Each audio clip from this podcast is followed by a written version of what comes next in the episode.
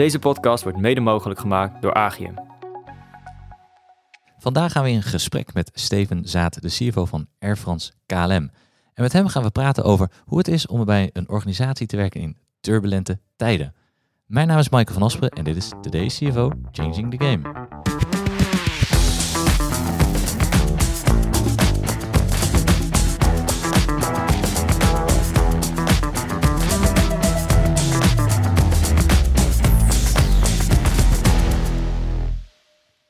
Welkom Steven, leuk dat je er bent. Live vanuit Parijs. Ja, dankjewel. Dank dat je me hebt uh, uitgenodigd. Ja, ook ontzettend leuk dat je, dat je deel wilde nemen eh, vandaag in dit gesprek. Uh, en ik ga het gesprek niet alleen doen. Ik heb naast mij zitten Stefan Persoon, een van de twee oprichters van Agium. Leuk dat je er bent, Steven. Nou, leuk om dit ook te mogen uh, bij te mogen zijn en te faciliteren. Dus super, uh, super leuk. Mooi, mooi. Ja, we gaan, uh, we gaan, we gaan met jou, Steven, in, in, in, in gesprek. En ik vertelde net al even dat je CFO bij Air France KLM bent. Maar misschien wil je nog even iets meer over jezelf vertellen. En dan, Stefan, als jij daarna ook nog even iets over jezelf kan vertellen, dan hebben de mensen ook een beetje een idee nou, naar wie ze aan het luisteren zijn. Dus Steven, als ik bij jou mag beginnen. Ja, ik ben Steven Zaat. Ik ben 53 jaar oud. Ik woon in Parijs al tien jaar lang. Uh, ik ben getrouwd met Stephanie Scholte en ik heb uh, twee dochters die allebei op dit moment in Italië wonen. Wauw. Kijk, dat klinkt, uh, dat klinkt als een leuk, leuk uitje om af en toe naartoe te gaan, even te bezoeken. dat, is, dat is heel leuk inderdaad. Dus je, je bent ook aardig aan het reizen tussen Parijs, Nederland en, en Italië dan? Mm, nou, veel te weinig. Ik ben, ben een keer naar Turijn geweest, waar Anna zit, mijn oudste dochter. En ik ben een keertje naar Rome geweest waar mijn jongste zit. Maar ze komen allebei weer terug uh, in, uh, in juni. Het is een uh, soort studieprogramma van een universiteit. En Sarah studeert Italiaans. Oké, okay. oh, mooi zeg. Mooie taal ook om te, te leren. En Stefan, kun je kort iets over jezelf vertellen? Ja, ik, nou, Stefan Persoon, inmiddels 20 jaar oprichter eigenaar van, van Agium. Ehm, nou, de eerste 14 jaar veel al zelf mijn eigen projecten en opdrachten daarin gedaan. En de afgelopen jaren focus uh, op mens en ontwikkeling gehad binnen Agium. En de groei van Agium als, uh, als bedrijf. Ik ben getrouwd met Bianca. Ik woon in Naaldwijk. Ik heb drie dochters. Uh, die nog net in een leeftijd zijn dat ze hun vervolgstudies nu gaan, gaan bepalen. Dus van voortgezet onderwijs naar, ja, inmiddels ook naar, naar, naar de vervolgstudies. Erg leuk. nog vrij overzichtelijk hoor, want dat is volgens nog in Nederland. Maar wie weet waar dat, waar dat uiteindelijk naartoe gaat. Dus uh, mooi om, uh, om dat ook uh, te zien en te zien vooral hoe zij ook weer hun keuzes maken. Dus ja, dat. Kijk, mooi. En, en Steven, je vertelde net, je, je zit al tien jaar, woon je in Parijs. je zit dus al, ook al, in ieder geval al tien jaar bij, bij Air France KLM, maar volgens mij ook al wel iets langer, toch? Want je hebt een, een, wel een rijke carrière bij deze organisatie. Uh, ja, ik, heb, ik ben begonnen eigenlijk ooit uh, bij Actie Nobel. Daar heb ik uh, van 1994 tot 2000 gewerkt. Toen ben ik bij KLM begonnen. Eigenlijk was het op dat moment de bedoeling dat KLM zijn onderhoudsbedrijf zou verzelfstandigen. dus zij zochten eigenlijk mensen ook buiten de organisatie. Maar dat verzelfstandigen is nooit gelukt. Uh, en na, uh, na diverse rollen bij KLM ben ik op een gegeven moment naar Parijs gegaan. Dus ik ben bij KLM heb ik met name ook in het onderhoudsbedrijf gewerkt. Ik heb, ik heb de financiële kant gedaan van onze allianties. met name het afwikkelen van de, de joint venture met Noordwest en het opnieuw neerzetten van de joint venture met Delta en Air France. Uh, en toen we op een gegeven moment uh, de, een nieuwe organisatie ingingen met Air France KLM, ook op engineer maintenance, ben ik naar uh, Parijs verhuisd om eigenlijk de, de finance rol te doen voor de groep van engineering en maintenance. Nou, daarna ben ik corporate controller geweest voor Air France KLM en daarna ben ik met name ook de crisistijd, dus vanaf juli 2019 tot juli 2021 ben ik de CFO geweest van Air France. Uh, en sinds juli 2021 de CFO van Air France. KLM. Dus als we het over de turbulente tijden hebben, ja. hebben we het met name over de tijd bij Air France. En een beetje meer uit, uit die turbulente, tij, turbulente tijden komen van uh, mijn periode bij Air France KLM. Ja. ja, want dat is wel. Dat, ik, ik, ik las laatst uh, um, dat je. Um, ieder geval eh, erg, uh, ja, hoe zeg je dat, het, het blij was, want jullie hebben het beste resultaat operationele winst sinds 2016 uh, neergezet. Dus eigenlijk waar we het zo meteen over gaan hebben, heeft geleid tot, tot een mooi resultaat. Ja, maar dat, ja, ik weet niet of het een tot het ander heeft geleid. Het is wel in goed te zien dat we na een hele zware tijd, en uh, met name 2020 en 2021, uh, ja, dat heeft ons diep, geraakt qua, uh, qua omzet en maar ook gewoon qua activiteiten. We hebben gewoon eigenlijk de eerste drie maanden nauwelijks gevlogen, behalve voor de, onze cargo-activiteit. Uh, dat je ziet dat we nu uiteindelijk uit dat dal klimmen en dat we zien dat we het, beter doen dan dat we uh, in feite deden voordat we de coronacrisis ingingen. Dus dat is heel mooi. het is mooi te zien dat we resultaat halen wat beter is dan toen en dat we stil, dat we eigenlijk nog steeds 15% aan capaciteit nog niet hebben, nou ja, draaiende hebben. in Azië is natuurlijk nog steeds gesloten voor een stuk. Uh, dus we zitten nog steeds niet op het niveau van uh, daarvoor. En dan is het wel goed te zien dat we eigenlijk al hetzelfde resultaat halen. Met name als je ook nog in oogschouw neemt dat er een geopolitieke oorlog is. ik moet zeggen, ik, ik hield mijn hart toen wel even vast. We hadden een olieprijs op dat moment boven de 125 dollar per barrel. Ja. en dat we uiteindelijk, nou ja, dat, dat we terug zijn in, in, in activiteit nou ja, dichterbij dan wat we in 2019 waren. Want op sommige plekken, zoals Amerika, vliegen we nu al meer dan 100% dan wat we in 2019 deden. dus waar we kunnen vliegen, wordt er enorm gevlogen. en dat is goed om te zien. En dat is goed om te zien dat, we, dat dat ook kan tegen een prijs die een stuk hoger ligt dan waar we in 2019 waren. Om uiteindelijk de kosten te dekken van de olie maar ook inflatie. Natuurlijk een behoorlijke inflatie ja. uh, achter de rug. En dan moet nog steeds een deel van de inflatie eigenlijk vertaald worden in ons uh, resultaat. Uh, als je het over een heel jaar weer kijkt. Ja. En, Steven, dat 85% ongeveer gemiddeld wat nu eigenlijk er weer aan vluchten is op het niveau van, zeg maar, vergelijk voor corona. Is dat? Ja, ja, maar er zit dus een heel erg, uh, er zit een heel erg onbalans in. Als je kijkt naar Amerika zitten we boven, ruim boven de 100%. Uh, Zuid-Amerika zitten we waar we kunnen vliegen we ook uh, weer helemaal terug. En wat nog niet helemaal terug is, is met name Azië, waar we op 50% zitten. Maar ook in Europa. In Europa zijn we ook nog niet terug op het niveau van 2019 dat heeft enerzijds te maken met het feit dat er minder gevlogen wordt omdat mensen eh, per video werken. Uh, dus je ziet dat mensen minder de, het vliegtuig nemen uh, om voor een, uh, een afspraak van twee uur, laten we zeggen, naar Rome te vliegen, ja. gewoon lunch. Dus dat soort afspraken, dat zie je minder. En met name ook mensen die regelmatig tussen kantoren vlogen. Daar zie je gewoon dat, dat, dat die mensen minder gaan vliegen. Dus je ziet met name de toename vanuit de, de, de, de, toeristenkant, die heel erg uh, is eigenlijk. En met wat wij zelf corporates noemen, zitten we nog steeds beduidend onder het niveau van 2019. En ik durf wel te beweren dat we op Europa en ook bijvoorbeeld de, de Franse thuismarkt, hè, want dat is ook een markt, dat komt nooit meer terug. De, de Franse thuismarkt hebben we sowieso al zijn we al met 50% gekrompen ten opzichte van voor corona. Uh, dat was ook een uh, verzoek van de, van de Franse regering. Dus eigenlijk overal waar er een, een TGV-verbinding is en waar je in 2,5 uur kan zijn, kan je niet meer vliegen. Maar zelfs bij plaatsen waar je niet binnen 2,5 uur kan zijn en waar het vier of zelfs waar je bijna niet met een TGV kan komen, zie je dat de, de, de vraag eigenlijk terug, terugloopt daar. Dus je ziet een veranderend gedrag uh, van na de, deze crisis dan voor deze crisis. Maar op de, met name de internationale vluchten ver weg, daar zie je wel dat er weer meer gevlogen ook wordt door de, de zogenaamde corporates, dus door bedrijven.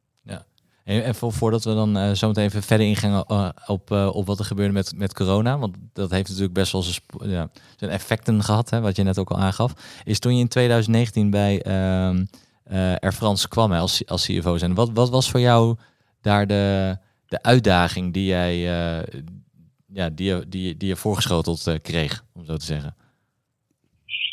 Nou ja, ik, kreeg niet alleen een, een, een, een situatie voorgeschoteld.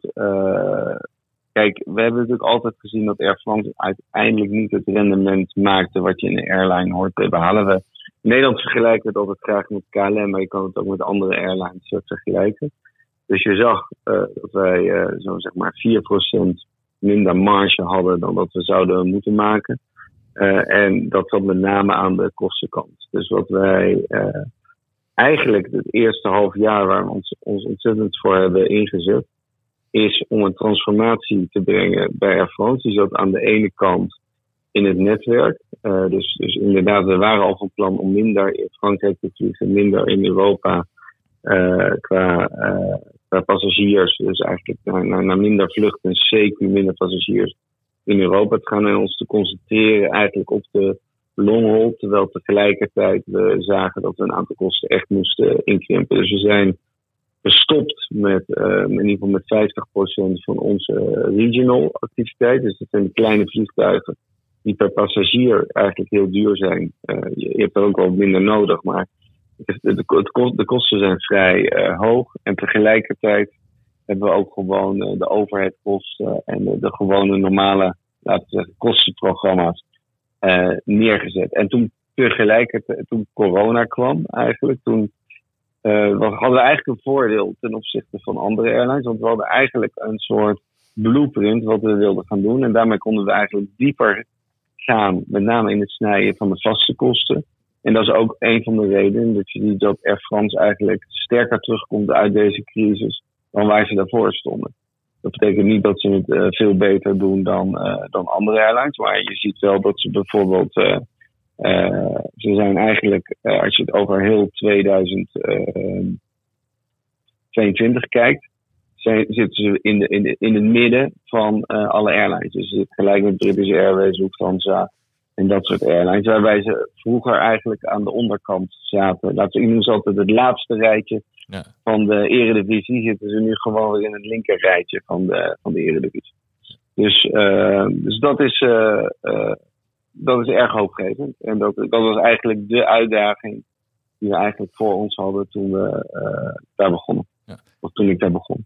Want, hoe, hoe ben je daar, daarmee begonnen? Want als je ergens nieuw binnenkomt uh, als CFO zijn en je gaat zeggen, nou jongens, we gaan even wat kosten besparen, dan zegt iedereen natuurlijk, ja, dat gaan we doen. Leuk. Uh, nou, ik had, ik, had, ik had één groot voordeel dat ik best wel goed deze industrie kende. Dus in feite, naar alle, alles wat ik. Ik was een corporate controller geweest, dus ik kende vrij goed ook al de financiële performance van uh, erg Frans. En ik ken het eigenlijk ook op bedrijfsniveau. Um, daar was in de breedte wist iedereen wel dat er iets aan die kosten gedaan moest worden, maar men wist niet zo goed waar. Uh, en ik denk dat uh, een van de dingen die ik als eerste heb neergezet, is dat we met name aan de finance kant, onze eigen organisatie, echt heel diep uh, gingen. Dus we hebben gelijk een plan neergezet van meer dan 20% kostenbesparing. Uh, daarmee geef je ook een voorbeeld natuurlijk naar je collega's. Uh, en dat was ook, ja, dat was, ik denk dat dat een heel sterke, sterke kant is. En daarna, toen corona, toen we dus in die crisis zaten, hebben we het zelfs verhoogd. Want de anderen begonnen mee te doen op 20%. En toen zeiden wij, nou, dan doen wij vanaf nu 33%. Uh, dus dat hebben we gedaan. En er zat, er zat ook wel een hoop ruimte. Ik heb, natuurlijk, ik heb, ik heb vrij veel vergelijkingsmateriaal natuurlijk met KLM. Um, en ik, ik wist precies wel waar de trein zat. Dus dat speelt ook wel. Ik had geen honderd dagen nodig om, met, om te gaan bedenken waar we, uh, waar we onze kosten moeten gaan, moesten gaan snijden.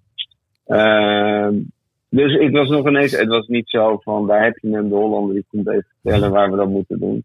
Dat hebben we gewoon met z'n allen gezamenlijk gedaan. En met name aan de finance kant wist ik gewoon, heel duidelijk waar we dat, waar we dat nog konden doen.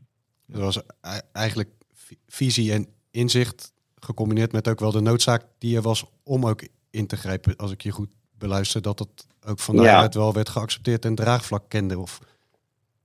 Ja, ik, in het begin hebben wij, uh, nou eerst hebben we die, dat zeg, we hadden een studie van McKinsey die al uh, eigenlijk blootlegde waar de proble proble problemen zaten. Maar daarna moet je het nog gaan doen. Dus dat, eigenlijk wisten we dat allemaal uh, al. En met name in die eerste, nou, laat ik zeggen, na, na, na, twee maanden. Want de eerste twee maanden was echt alleen maar gefocust op van de coronacrisis, sorry.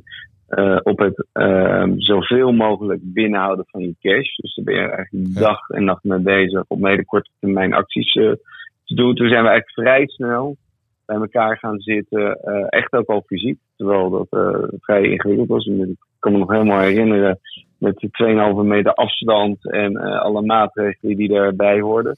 Om gewoon echt te zeggen van nou hoe gaan we, welke plannen gaan we met elkaar doen. En we hebben echt dagen met elkaar gezeten. En eh, dat was ook een beetje, kijk bij KLM bijvoorbeeld, uh, maar ook in, in, uh, bijvoorbeeld in, bij British Airways, die hebben vrij veel flexibele arbeid.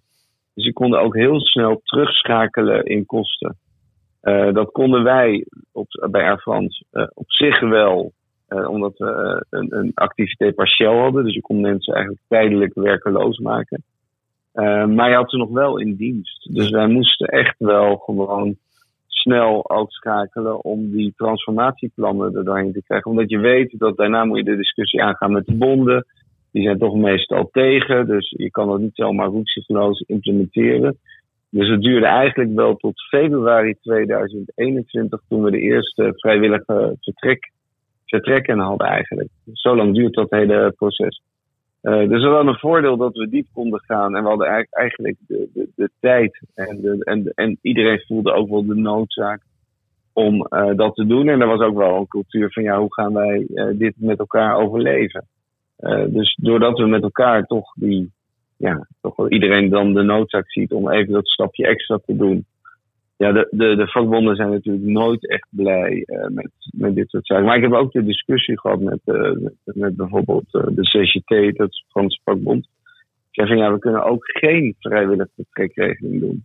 Maar dat is denk ik voor de meeste mensen nog pijnlijker. Eén, worden we als bedrijf niet beter. Maar tweede, wilden ook een heleboel mensen wel gewoon gebruik maken van de vrijwillige vertrekregeling. Dus het viel een beetje goed met elkaar. In dat opzicht heb je soms ook een beetje geluk met de, de, de grote ongeluk wat we hebben vanuit de, natuurlijk deze crisis. Want met name aan allebei de kanten, aan Air France KLM heeft natuurlijk ons ontzettend veel geld gekost. Uh, we hebben nu, laten zeggen, uh, ja, heel veel moeten doen om ook onze staatsschuld en zo weer allemaal terug te betalen. Dus dat, uh, dat ging niet vanzelf, dat, dat wil ik niet zeggen. Maar het helpt wel als je zo'n transformatie door wil maken dat er dan gewoon zo'n uh, crisis is. Ja, ja, een burning platform wat dat betreft uh, doet wel goed voor een veranderagenda. Ondanks dat het, ja. dat het niet prettig is. Maar, en, en, ja, en het was ook al daarvoor ook al duidelijk. Hè? Dus, uh, dus het was echt, het was, aan de ene kant wisten we dat we niet het rendement maakten zoals andere airlines deden bij Air France. En aan, de, aan, aan, op dezelfde moment was het echt de vraag of we zouden overleven. Dat is toch denk ik wel een, een, een vraagstuk geweest. Ja. En als je nou uh, kijkt naar het moment waarop jij, jij, jij binnenkwam, hebben ze daarvoor hebben ze denk ik ook al wel geprobeerd om, om besparingsprogramma's of kosten te, te, te snijden.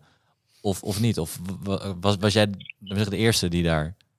Nee, nee, nee, het was al jaren. Ik, ik, ik wil niet zeggen dat wij de dat, dat ik de, degene ben geweest die alle kosten heb gesneden bij uh, Air France. Ik kwam aan en uh, toen waren er al heel veel reorganisaties overheen geweest. Dus uh, ja, het is iedere keer weer een nieuwe stap zetten. De enige is dat ik denk dat in de periode tussen. Ik denk dat Air France heel veel heeft gedaan tot aan 2007, 8, 9. En toen is, toen is er. toen hebben ze nog één keer een diepe transformatie gedaan op dat moment. Maar daarna is het een beetje blijven liggen. Dus ze hebben wel kosten bespaard, dat, ontken ik niet.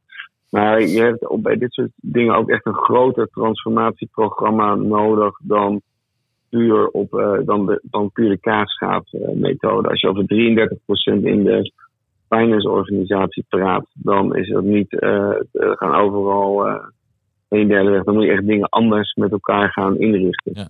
Uh, en dat, dat hebben we gedaan. Dus we hebben gewoon echt, uh, we hebben gebruik gemaakt van digitalisering en het, uh, het centraliseren van eh, reporting. We hebben gebruik gemaakt van ons. we hebben een, shared service center in Budapest. Dus we hebben een heel groot stuk van de accountingactiviteiten daar naartoe overgebracht. ja, en, en, dan moet je wel zo'n soort crisis hebben. Ik was het al daarvoor van plan, maar ik moet zeggen, ik had niet verwacht dat we zoveel konden reduceren. Maar daarbij hielp het ook dat we een, uh, een goede vertrekregeling konden krijgen, uh, gegeven de crisis. Dus dat helpt natuurlijk ook. Dan heb je eigenlijk een beetje een win-win. Mensen willen zelf op dat moment ook weg en je kan daarmee ook kosten reduceren. Ja. Maar tegelijk, tegelijkertijd heb je ook echt wel aan de businesskant dingen veranderd. Wat je net vertelde over nou, de kleinere vliegtuigen met relatief hoge kosten per passagier. Als ik het goed begrepen heb, ja daar echt ook wel aan, ja, aan, aan die kant veranderingen doorgevoerd. Even los van alle. Ja, maar daar ben ik niet alleen geweest. Daar ben ik niet alleen geweest. Maar dat ontstond denk ik met, met inzicht. Uh, als, als het inzicht uh, Ja, nou, we zagen natuurlijk, we zagen natuurlijk dat die operatie, dat we daar gewoon veel uh, geld op verloren. Ja. Maar nu was het een keer de tijd om echt harder op in te grijpen. Ja, en, en, en niet te zeggen van we, lanceren iedere keer één of twee uh, vliegtuigen uit. Nee, we halen gewoon 35 uh, eh, van die vliegtuigen er nu uh, uit. En we gaan met een grote transformatie en een grote vrijwillige trekregeling hebben gehad bij die dochter Hop. ja, en, en daar hielp het ook bij dat de Franse staat ons op dat moment vroeg om minder in Frankrijk te gaan vliegen. Dus ja. ook de Hop vloog ook op heel veel bestemmingen. Met, waar met die kleinere vliegtuigen. Uh, met die kleine vliegtuigen ja. waar je dus duurder uh, uit bent. Ja. En, en als je naar je, je finance functie dan, dan kijkt, hebben je ook veel, uh, is ook veel gebeurd. Je gaf aan digitalisering hebben jullie, hebben jullie gedaan. Je hebt een deel in het Shared Service Center gezet. Durf, kan je nu ook zeggen dat het werk wat er bij Air France nu aan, door de financiële afdeling gedaan wordt, dat dat nu ook anders is? Dat er echt andere taken gedaan worden? Of merk je, of, of wordt er niet ja, ja, nou, zeker. Nou ja, zeker die hele accountingorganisatie, uh, waarbij we uh, een groot deel van de activiteit hebben overgegeven op naar Budapest. Dat is echt heel anders werken. En dat betekent ook dat je anders, en dat moet je ook aansturen. Uh, dat, dat, hebben we ook vanuit de groep. dat hebben we vanuit de groep doen we dat nu. Zetten we dat op, dat de groep eigenlijk ook duidelijk richtlijnen geeft wat ze moeten doen in Budapest. Het, was, het voordeel wel was ook dat Budapest was al bekend met France KLM. Hè, dus die deed al onze hele internationale uh, accounting. Uh, en daardoor konden we eigenlijk vrij makkelijk het overhevelen uh, naar Budapest. Dus dat is echt wel veranderd. En dat betekent ook, en dat heb ik ook altijd tegen mijn accountingmensen zeg met name de, de hogere mensen in accounting. Maar ja, we moeten niet te veel allemaal bezig zijn met met facturen. Met, uh, hoe zit het met deze facturen? Het is bijna een art, bijna een kunst eigenlijk. Ja. Uh, hoe iedere factuur behandeld werd. En we hebben dat nu echt gestandardiseerd. we hebben het weggebracht in Budapest. Dat betekent dat je duidelijk moet aangeven wat het proces is, wat de validatie is. We hebben dat ook gedigitaliseerd in Keops, wat een, een, een tool is die in feite de, de, de factuur controleert voor, voor ons. Uh, en, en er wordt gebruik gemaakt van uh, robots daar. Dus dat konden we implementeren in Budapest. Daar hadden ze al robots en die konden ze verder ook uitbreiden omdat de schaal uh, groter werd. Ja. Dus daar is echt wel wat veranderd doordat we dat echt anders doen. En de, en de mensen die in accounting zijn overgebleven, die doen ook het hoogwaardige accountingwerk. Dus daar hebben we ook meer gericht op echt de complexiteit van regelgeving, hoe zit IFRS in elkaar en, en, en, en dat soort zaken. Dus ik denk dat we, uh, ja, als je dan gewoon het momentum hebt. Uh, ik heb bijvoorbeeld ook de, de, de, de afsluitingsdag met één dag te vroeg. Die was altijd één dag later dan uh, KLM. Ik zei al, toen ik daar kwam, dat wil ik als laatste. Want ik weet dat we dan, als we in Boedapest gaan afsluiten, dat alle rotzooi blijft liggen nog bij Air France, omdat we nog één dag langer ja, hebben. Ja. Dus, uh, en, en, en ook, ook een kortere cyclus van afsluiting brengt uiteindelijk ook een, een, een kwaliteitsverbetering. Omdat je toch sneller en dingen uh, simpeler moet maken om uh, zaken makkelijker af te sluiten. Ja, en maakt KLM ook gebruik van dat shared service center daar? Ja, ja. ja. Het is van dus oorsprong een KLM shared service center. Dus het was van oorsprong een KLM shared service center wat we hebben ontwikkeld ook voor Air France KLM. Ja. internationaal. KLM heeft ook een deel van zijn accounting ook ondergebracht daar vanuit Nederland, maar wel iets minder dan Air France. dus, dus er zit nog een grotere club accountants in, in, Amstel, in, Amstel, in Schiphol, eigenlijk op Schiphol Oost. Ehm, en dus dat werkte al voor Air France KLM. En dat was ook de makkelijkheid om het daaronder te brengen. Want zij wisten precies hoe uh, de, de boekhouding zeg maar, in elkaar zat en wat Air France KLM ook was. Um. Ja, en dan, dan, ben je daar druk mee bezig. Dan ben je stappen aan het maken. En dan is het, uh, nou wat was het, ongeveer ergens maart 2020. En uh, toen, toen brak corona toch ook in, in, in Europa uit. En wat, wat gebeurde er toen bij jullie? Wat gebeurde bij Air France op dat moment? Ja, uh, ja het was heel gek. Uh, allereerst was ik zelf, ik had, voordat we in de lockdown gingen, had ik zelf al corona. Ik was ongeveer een beetje de eerste in Frankrijk uh, die corona had. Uh, dus ik zat al thuis in mijn eigen lockdown, terwijl iedereen nog gewoon op kantoor was.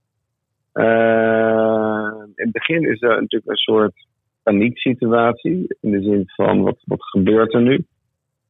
Ik moet zeggen, ik weet nog wel, de eerste keer dat ik een forecast maakte, dacht ik van nou laat ik een hele pessimistische forecast maken. En dat duurt ongeveer drie maanden. Nou, gezien dat het uh, bijna meer dan twee jaar duurde. Um, ja, en dan um, in het begin is er echt een beetje paniek van hoe lang gaat dit duren? Hoeveel uh, cash hebben we nog? Uh, hoeveel verbranden we qua cash iedere dag? En daar, we, in het begin heb ik me daar heel erg mee uh, bezig gehouden, ook met mijn finance organisatie. Dat we met name echt op de korte termijn alle, alle, alle registers open moesten trekken om te zorgen dat de cash niet het bedrijf, bedrijf uitliep. Dus dat was echt de eerste maand. was puur eigenlijk overleven en, en, en, en, en zorgen dat, je, nou ja, dat er geen cash naar buiten ging. Uh, maar dat ging natuurlijk wel. We moesten gewoon salarissen betalen. Ook, ondanks dat we natuurlijk uh, activiteit partieel, wat ons, nou ja, niet, het is niet helemaal hetzelfde als NOW, maar zeg maar ongeveer hetzelfde. nou ja, dat hebben we zeg maar in, in, in gang gezet. Ja, en toen kwam de tweede vraag eigenlijk van, ja, en hoe ziet nu de, de toekomst eruit? en toen zijn we dus met name aan die transformatie gaan werken. En we hebben, en dat, heeft André Guy ook heel goed gedaan. Dat, was dat is de CEO van Air France. Heel veel communiceren met de medewerkers. Uh, en, en, en dat is dat, dat A, geef je daarmee aan dat je het ook niet allemaal weet. Maar anders denken ze ook van uh, ze weten wel meer uh, dan wij weten. Dus we hebben heel veel medewerkersessies gedaan met, met, laten zeggen, met het management, maar ook met, met, bijvoorbeeld mijn eigen afdeling. Ik heb echt met mijn alle finance mensen gewoon om de, om de twee weken hebben we gewoon, uh, ja, gewoon verteld wat de situatie is. Uh, en, en het gekke is, je hebt zelf ook niet het antwoord. Hè? Want er komt ook een heleboel vragen van hoe lang denken jullie dat het gaat duren? Tot hoe lang kunnen we het uitzingen? En, uh, ja, dat heb je uiteindelijk ook allemaal niet. Ik wist natuurlijk ook niet hoe lang corona zou gaan duren. En in ieder geval, zeker op dat moment niet. Want ik het toen had moeten zeggen, had ik niet de tijdshorizon durven aangeven waarop we uiteindelijk aangeland zijn. Dus er heeft heel veel gezeten in transformatie ontwikkelen. En ook, eh, ik heb ook gezegd dat het belangrijkste is dat we zorgen dat het bedrijf rendabel is. Dat we daarna geld moeten lenen, dat we geld moeten lenen van de overheid, et cetera. Dat is allemaal, ja, dat, dat is niet anders. Dat is gewoon een, in feite de, de, situatie overbruggen.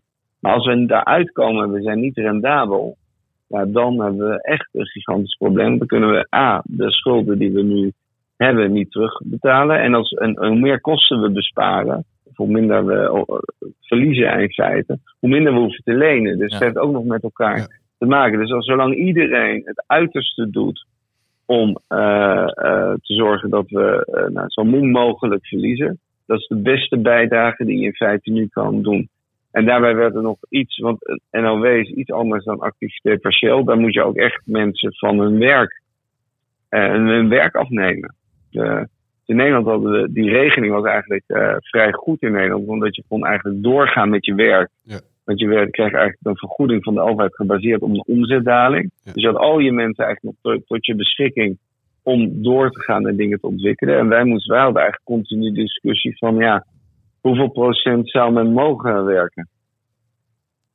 En dat is eigenlijk een, een discussie Dus, die je niet wil eh, hebben op dat moment. Nou ja, nee, maar het was wel nodig. Want het, we hadden gewoon echt no- noodzaak dat als je met zo'n lage. Ja, we vlogen echt op zo'n laag niveau qua activiteit. Dat je moet zorgen dat gewoon je mensen. eh, eh, ja, dat je zo min mogelijk mensen eigenlijk aanspreekt. En, eh, en we hebben ook als management hè, ook gezegd: van, we moeten ook zorgen dat we minder vergaderen. Dat betekent ook dat je gewoon minder vergaderingen en zo. We hebben op een gegeven moment ook op vrijdag zijn we gewoon dicht, ook als hoofdkantoor niks. Iedereen is gewoon op activiteit partieel. eh, behalve eh, de COMEX, want wij konden überhaupt niet in die regeling vallen. Dus dan hadden, we, dan hadden wij ieder geval nog tijd om dingen met elkaar op die dag te doen. Maar we zeiden ook, je moet ook andere mensen dan niet te veel eh, lastig vallen.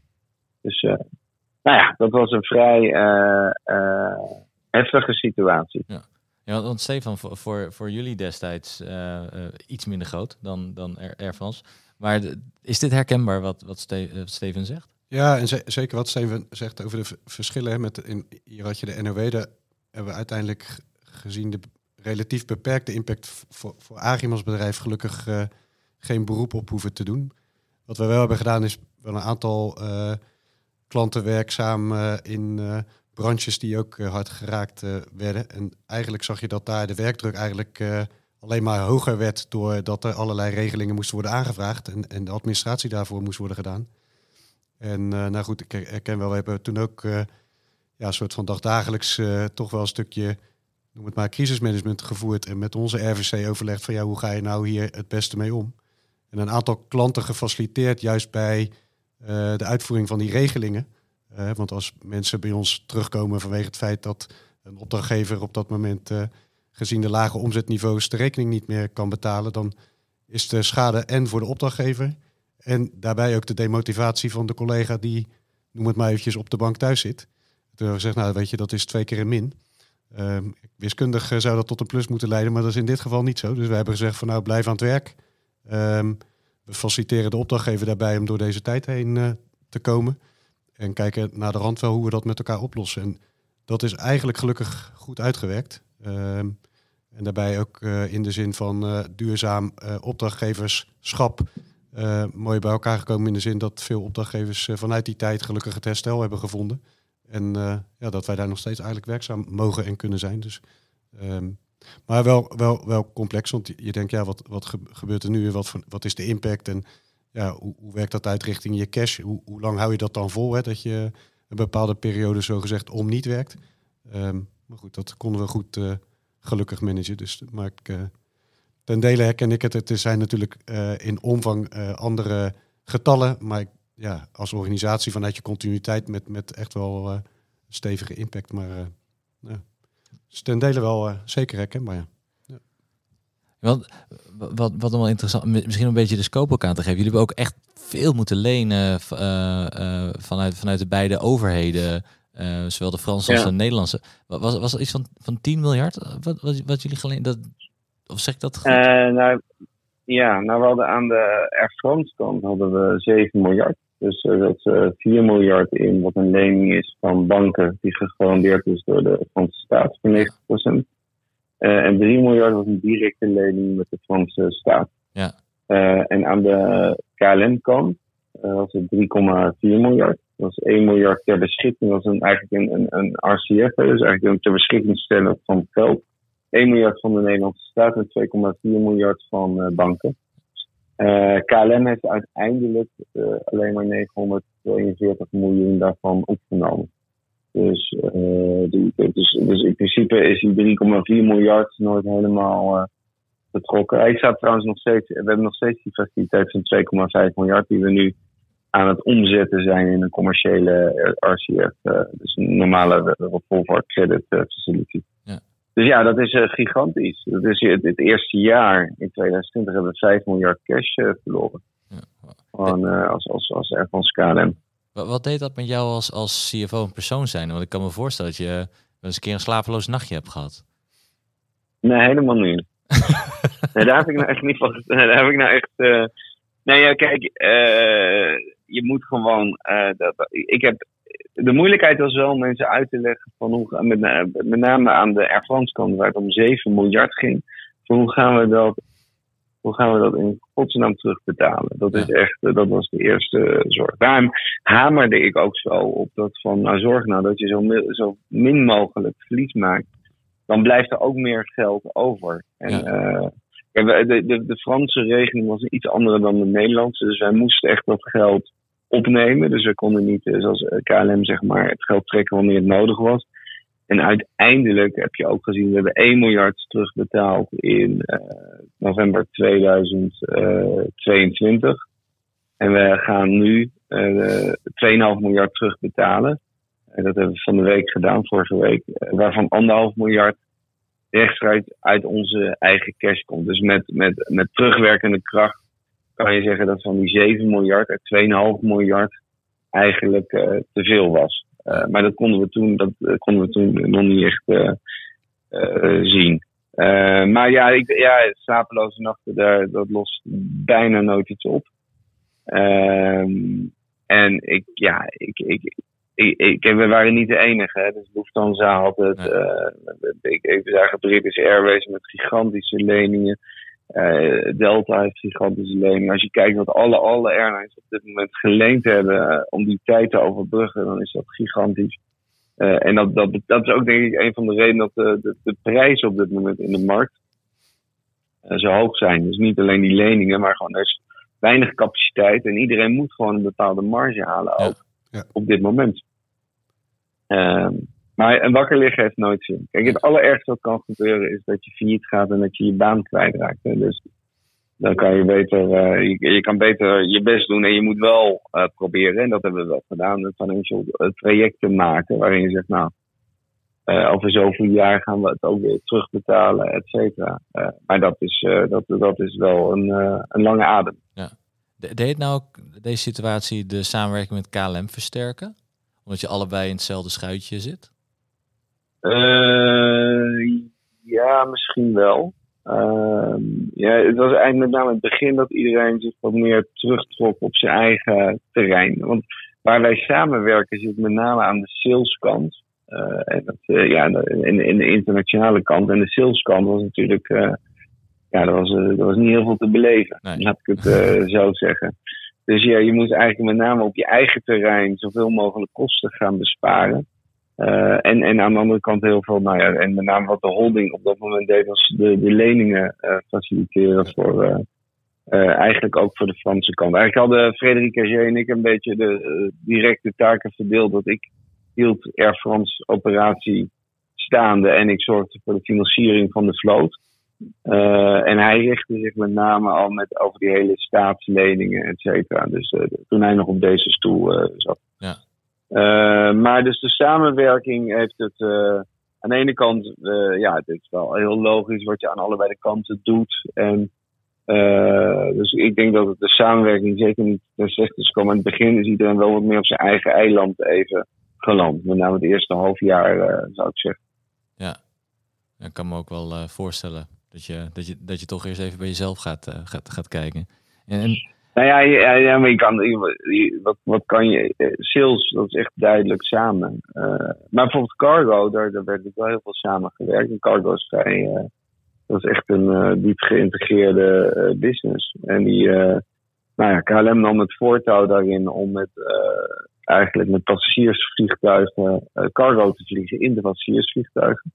En dat heeft Air France ook heel snel gevolgd. Dus uh, zit ook wel heel duidelijk in dat we elkaar goed op de hoogte hielden wat we aan het doen zijn en uh, et cetera. En bij cargo is dat, dat is gewoon met elkaar geïntegreerd. Dus het gaat automatisch. Als, als Nederland, dan is, de, dan, dat is één team in feite. Ja. Ja, Eén team met Fransen en Nederlanders uh, erin. Dan krijg je natuurlijk ja. geheid de vraag, maar er zit toch zo'n cultuurverschil tussen die twee, tussen die twee landen en twee organisaties? Want jij zit eigenlijk als Nederlander zit jij in, in een Franse organisatie. Is dat ook niet... niet een cultuurshock geweest toen je tien jaar geleden daar begon? Uh, nou, uh, ik, allereerst zit ik in een, een Nederlands-Franse organisatie. Dus er zitten nog heel wat Nederlanders. Hè. Als je naar de, de Jack kijkt, wat onze uh, ex-com is, dus wat onze, ja, ons managementteam is, dan zitten daar, daar heb je Pieter Bootsma, die de strategie doet, heb je Adrian en Heijaar, die doet cargo, we hebben Constance Tio, die doet HR, nou, dat doe ik, doe finance. en er zit Marjan Wintel er nu ook, of daarvoor Pieter Elwers. Dus er zitten vrij veel Nederlanders ook in dat team. Dus het is niet echt, echt Frans. maar je hebt natuurlijk wel met beide culturen te maken.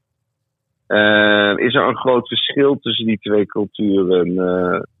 Ja, het is maar hoe, waarvan je het vandaan bekijkt. Hè. Ik denk als je een, aan iemand in China vraagt. en die zet mij naast een willekeurige uh, Fransman. dat hij waarschijnlijk niet kan duiden wie de Nederlander is en wie de Fransman is. maar natuurlijk, hoe meer je inzoomt, heb je wel wat, wel wat verschillen. Um, en er zit ook, denk ik, als je kijkt naar steden verhouden die zich dichter tot elkaar, denk ik, dan platteland bijvoorbeeld in de stad. Dus dat is eigenlijk, uh, ik denk dat mensen die in Parijs wonen uh, en mensen die in Amsterdam wonen, die doen toch vrij veel dezelfde ja. dingen. Het is wel een andere stad, een andere setting, maar die gaan uit eten, die gaan naar een bioscoop, die kijken naar dezelfde films. Die... Dus op zich zit daar in dat opzicht niet heel groot een cultuurverschil. Maar er zit bijvoorbeeld een aspect wat anders in Frankrijk is dan in Nederland, is natuurlijk de hiërarchie. Maar daarbij is Frankrijk meer de. de wat, wat, wat er in Frankrijk gebeurt, is eigenlijk normaler dan wat er in Nederland is. In een heleboel dingen eigenlijk meer de uitzondering. Dan dat, eh, natuurlijk, als je in Nederland woont, is dat de norm. Maar er, eh, dat, hoe de Nederlandse hiërarchie in elkaar zit, dat kent men bijna niet in deze wereld. Die kent men ook niet in Amerika, die kent men ook niet in Japan, die kent men ook niet in China, zeker niet in Rusland. Dus noem maar, kijk maar over de wereld. Dus ja, er zitten cultuurverschillen in. Maar ik heb wel eens het idee dat mensen soms dingen duiden op een cultuurverschil. In plaats van dat het gewoon om belangenverschillen gaat. Of om, uh, om, om, om, mensen het niet met elkaar eens zijn. En dan zich misschien wat verschuilen achter dat uh, cultuurverschil. Maar dat er, dat er dingen anders zijn in Nederland dan in Frankrijk, dat zou ik niet uh, ontkennen. Maar ik woon inmiddels ook al tien jaar, dus ik ben misschien ook al inmiddels een halve Fransman. Maar als ik jou dan hoor praten, als, als ik dan zeg van dus, dus de, zeggen, de strijd die door de buitenwereld altijd een beetje geschetst, geschetst wordt door Air, tussen Air France en KLM, die valt eigenlijk. Leuk dat de buitenwereld dat schrijft, maar eigenlijk zit het veel dichter tegen elkaar en zijn die belangen allemaal niet zo heel verschillend. Er zit af en toe wel, er zit natuurlijk af en toe wel schuld tussen, maar ja, nee, ik denk, bij elkaar. Ja, ja, kijk, nee, er zijn een aantal dingen die. Uh, kijk, je hebt de, iedereen die in een groep werkt. Uh, dus noem even, onze revenue management is een totaal geïntegreerd team tussen Nederlanders en Fransen. Waarbij sommige lijnen vanuit Frankrijk worden uh, geprijsd. En sommige lijnen vanuit Nederland worden geprijsd. Ja, dat werkt. ja, er zullen vast wel discussies zijn, maar daar hoor ik nooit van dat er enorme cultuurclashes zijn dat er daardoor dingen anders uh, gaan. Ik denk wat, een, wat altijd een onderdeel geweest is van de, de, de, de, mate van integratie, die heeft te maken met het feit dat KLM op zich meer winst maakte dan Air. En dan is het ook wel wat moeilijker om dingen te integreren. Omdat uh, normaal gesproken is de grote broeder degene die het, het, het, het, het grote resultaat maakt. En dan is het logischer om dingen te integreren.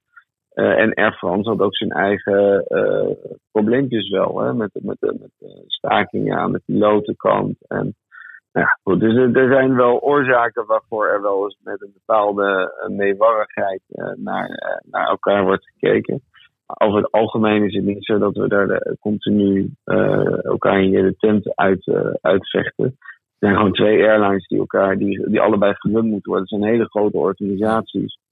Uh, en ik, ik denk dat er een aantal, met name in de pers, een aantal dingen heel graag wordt opgeklopt en groter wordt gemaakt dan het feitelijk is. En ik weet zeker dat er in een bedrijf als uh, Shell er ook wel eens tussen bepaalde onderdelen, uh, als er bepaalde beslissingen moeten worden genomen ten gunste of de nadelen van een, een ander bedrijfsonderdeel, ja, dat er dan wat strijd ontstaat. Maar uh, het beeld dat er continu gevochten wordt en over elkaar gevochten en spelletjes worden gespeeld, is denk ik uh, schromelijk overdreven. Ja. Ja, ja.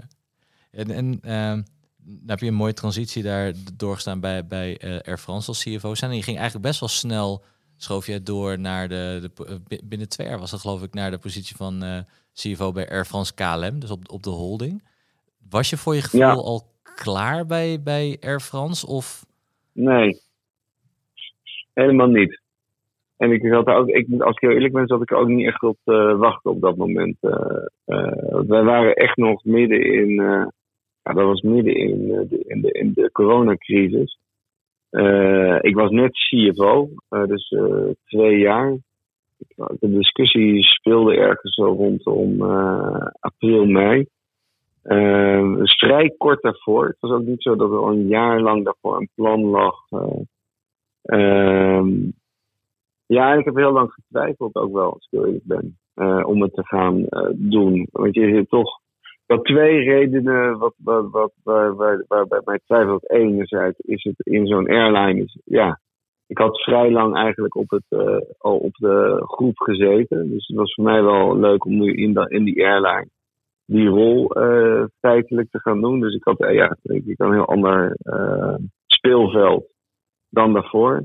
En ik vond, en dat heeft eigenlijk wel een beetje met elkaar te maken, dat ook de, de baan die ik daarvoor had gedaan vrij dicht, hè, want ik was corporate controller, toch dicht tegen de, de groep CFO-rol aanlag. Het was wel een heel ander management. Hè, want toen ik hier zat, was Ben Smit er ook wel, maar die was nou, ongeveer een jaar uh, dan minder dan een jaar zat hier pas.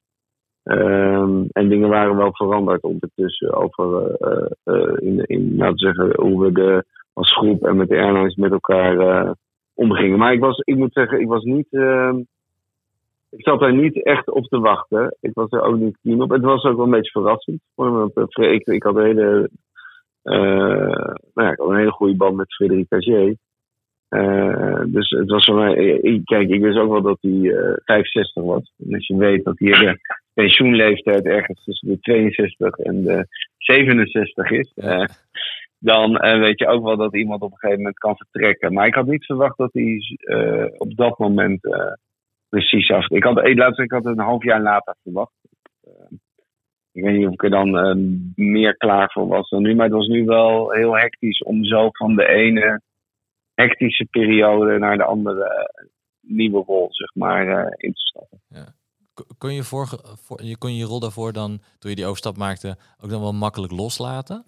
Want je, bent, je was toch ergens mee bezig, je zit in een proces. Uh, nou, dat is een goede vraag.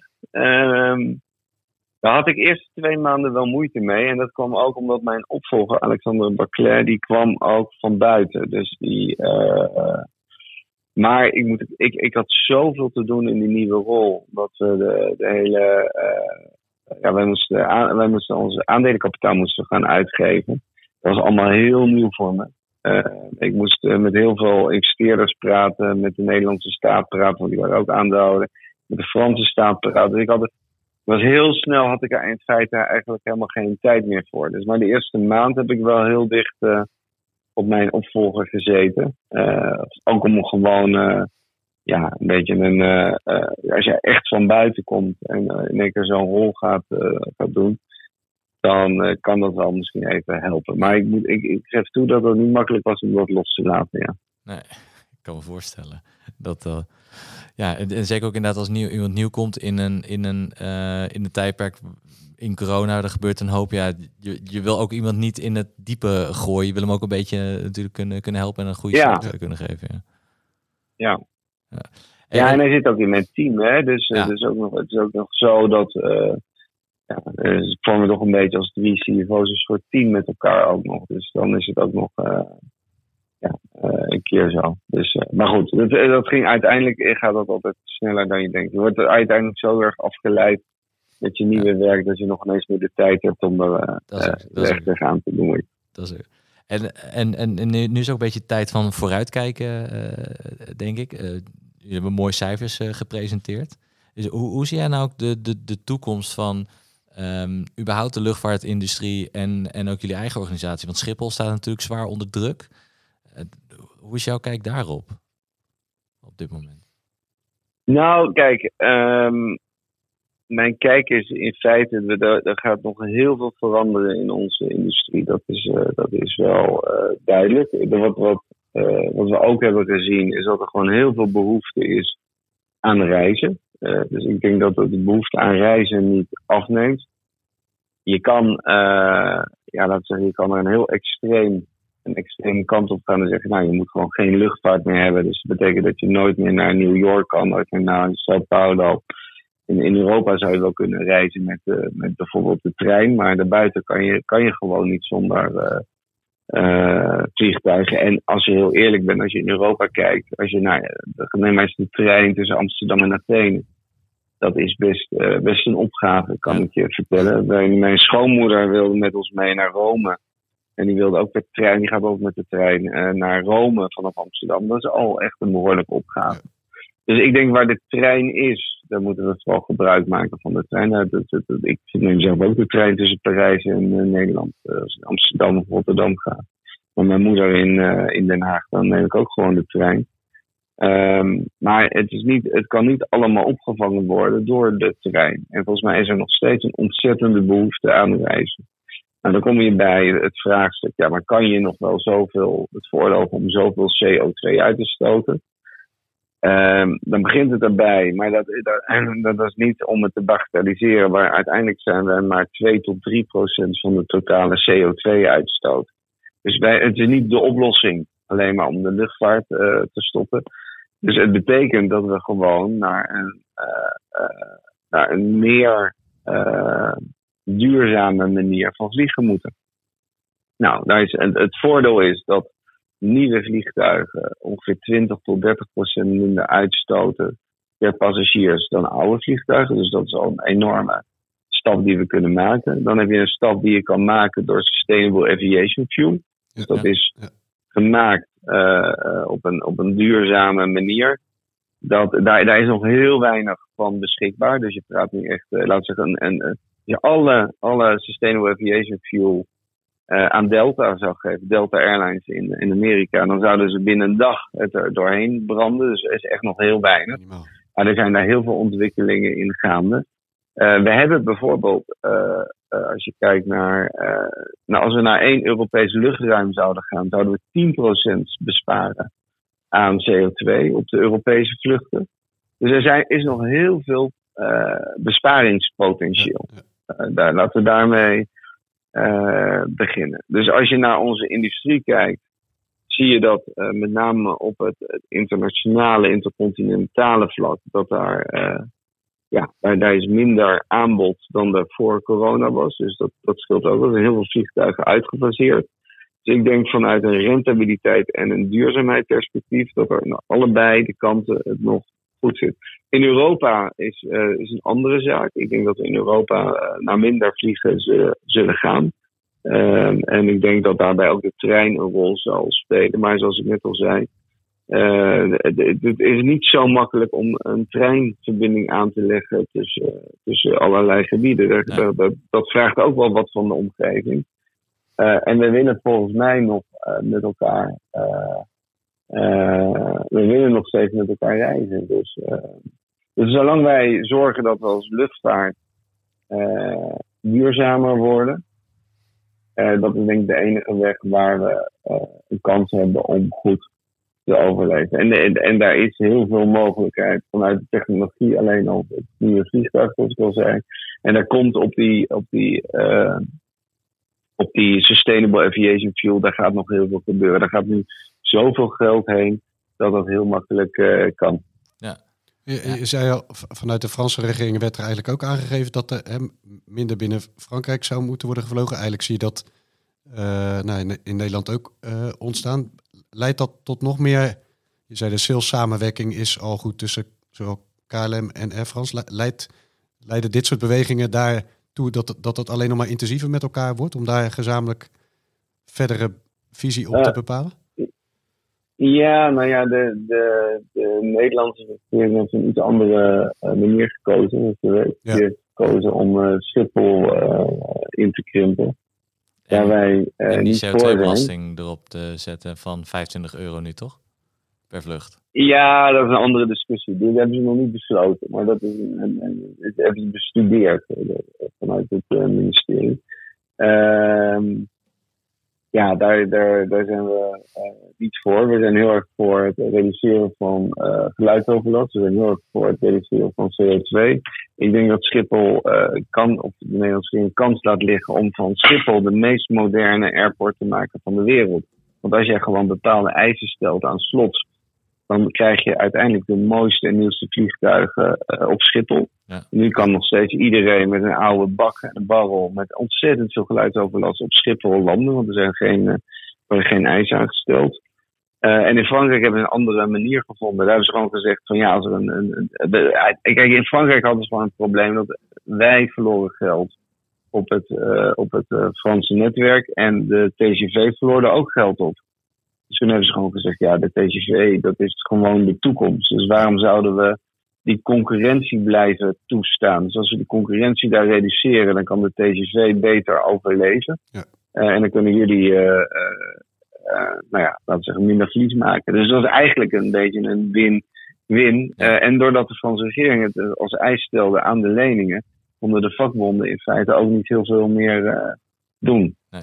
Uh, maar wel op bijvoorbeeld waar we wel veel met elkaar. We hebben echt een decarbonizatiecommissie samen tussen Air France KLM en Air France KLM. Waarin we dus echt kijken naar oplossingen voor de, voor de toekomst. Uh, en die, die, zitten ook op. Uh, nou je hebt ground equipment, hè, dus het, het gezamenlijk inkopen van elektrische uh, grondequipment. Daar zijn we nu allemaal daar zijn we gezamenlijk mee bezig. En ook bijvoorbeeld hoe je vliegt. Je kan met een veel lagere dat heet die-rating, dus de belasten van je motor.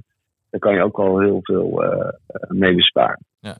Ja, en kan, en kan... Dus, dus daar ben ik ook wel optimistisch. Er zijn nog heel veel methoden om uiteindelijk uh, uh, te besparen. En als je naar een vliegtuig kijkt, dus een, een, vliegtuig is in feite net zo inefficiënt, laat ik het zo zeggen, qua CO2, als in je eentje in de auto zitten. Zo, zo. Dus natuurlijk is het zo als je met een en een trein is zeker uh, minder CO2-intensief. Uh, maar de, de, trein kan niet alles oplossen. Je kan geen intercontinentale nee. verbindingen brengen.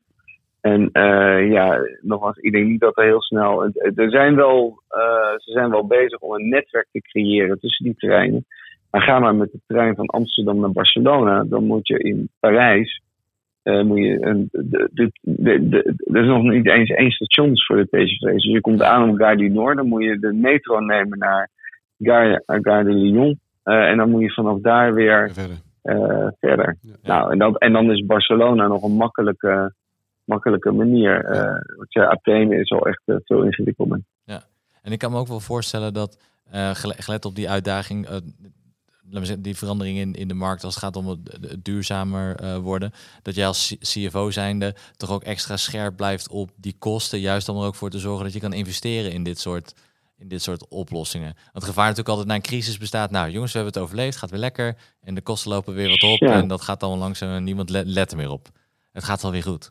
Nou ja, uh, kijk, dat aan de ene kant, uh, nee, maar dat is niet zo. Ik geloof dat iedereen wel doorheeft dat we echt, en, en, en Ben, uh, die, die stuurt er ook op, wij moeten gewoon echt naar die 7, 8 procent marge, waar ja. we nog steeds niet op zitten. Dus dat is, is, is wel uh, volgens mij voor iedereen uh, evident. Er is natuurlijk wel een discussie die we heel vaak hebben van hoeveel willen we aan Sustainable Aviation Fuel bijvoorbeeld uitgeven. En mijn stelling is, uh, zolang de consument of de corporate klanten het betalen. Dus we hebben in Frankrijk gehad dat er 1% Sustainable Aviation Fuel in de, in de jet fuel moest zitten. Dus ja. dat zit er niet in. Maar dan hebben we ook een toeslag in de ticket opgenomen. En dat dat één op één in de ticketprijzen terugkomt. Ja. Uh, en tot nu toe gaat dat. Uh, maar als er op een gegeven moment het punt komt dat mensen het niet meer willen betalen. En dan moeten we naar een ander scenario. Ja. Dan moeten we minder. Ja. Dan moeten we naar minder. En dat is voor mij. Uh, dat, is, dat is voor mij evident. Dus het is niet zo dat we meer kosten. Wij kunnen in deze industrie, zo simpel is het, niet meer kosten op onze nek nemen zonder het door te belasten aan de uiteindelijke passagier. Omdat we gewoon eigenlijk al niet genoeg winst maken uh, op dit moment. Uh, we moeten gewoon terug naar 7, 8 procent marge. Uh, en dat geldt voor ons, dat geldt voor Lufthansa, dat geldt voor Budget.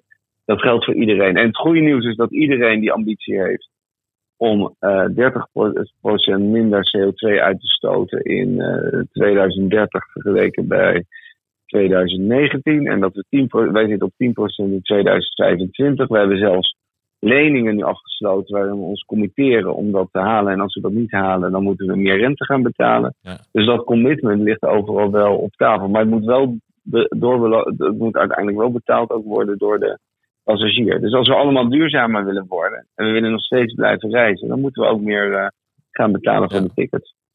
Nou, daar hebben we nu al een klein opstapje in, in gemaakt, aangezien de ticketprijzen al wat hoog liggen door de krapte op de, op de markt. Ja, Dus zo, nou, dat is dan Ja. een goed teken dat mensen in ieder geval willen blijven, blijven vliegen. De, ik, ik moet zeggen, we zijn ook al eh, een, een, een uurtje bezig. Eh, en ik had beloofd eh, hem, eh, hem een uur te houden. Eh, dus we we moeten misschien nog een keer een deel 2 op gaan nemen. Maar Ja. voor- voor- Met alle, alle ontwikkelingen gewoon een heel eh, Ja. fascinerend thema. Dat, dat, Dat- is, dat is gewoon echt zo. Het is ook bijzonder om, we hebben veel ge- gehad over de, de, de, de zakelijke kant van vliegen. Maar het is ook bijzonder dat de consument eigenlijk, vooral de verre internationale reizen, eigenlijk zo eh, blijft doen. Hè? Eh, ge- gezien ook daar Ja. alle uitdagingen die er zijn. Maar het is toch wel ook, eh, geeft er ook iets van economische daadkracht en, en, en wendbaarheid weer om te zien dat, dat de consument gelukkig nog vanuit die optiek wel eh, bereid is die, eh, die vluchten te blijven maken. Ja, en, en ik denk zelfs dat er door eh, deze, deze COVID-crisis, dat mensen dat nog meer zijn Ja. eh, gaan waarderen. Ik denk wel dat ze niet meer, eh, dat deden misschien dat het daarvoor, eh, dat er mensen waren die twee keer per jaar een intercontinentale vlucht namen voor vakantie. Dat zal wel minder worden door de prijzen, et cetera. Maar als ze vliegen, dan eh, zijn ze bereid daarvoor te betalen. Wat, wat, wat bijvoorbeeld heel interessant is, is dat als je kijkt naar de business class. Mijn zorg was eigenlijk de business class, die komt niet meer helemaal vol. Want je hebt minder eh, bedrijven die vliegen en mensen gaan privé dat natuurlijk niet zo snel geven. Nou hadden ze dat Air France bijvoorbeeld al 50% was al privé vluchten in de business class. Dus dat was al vrij eh, hoog.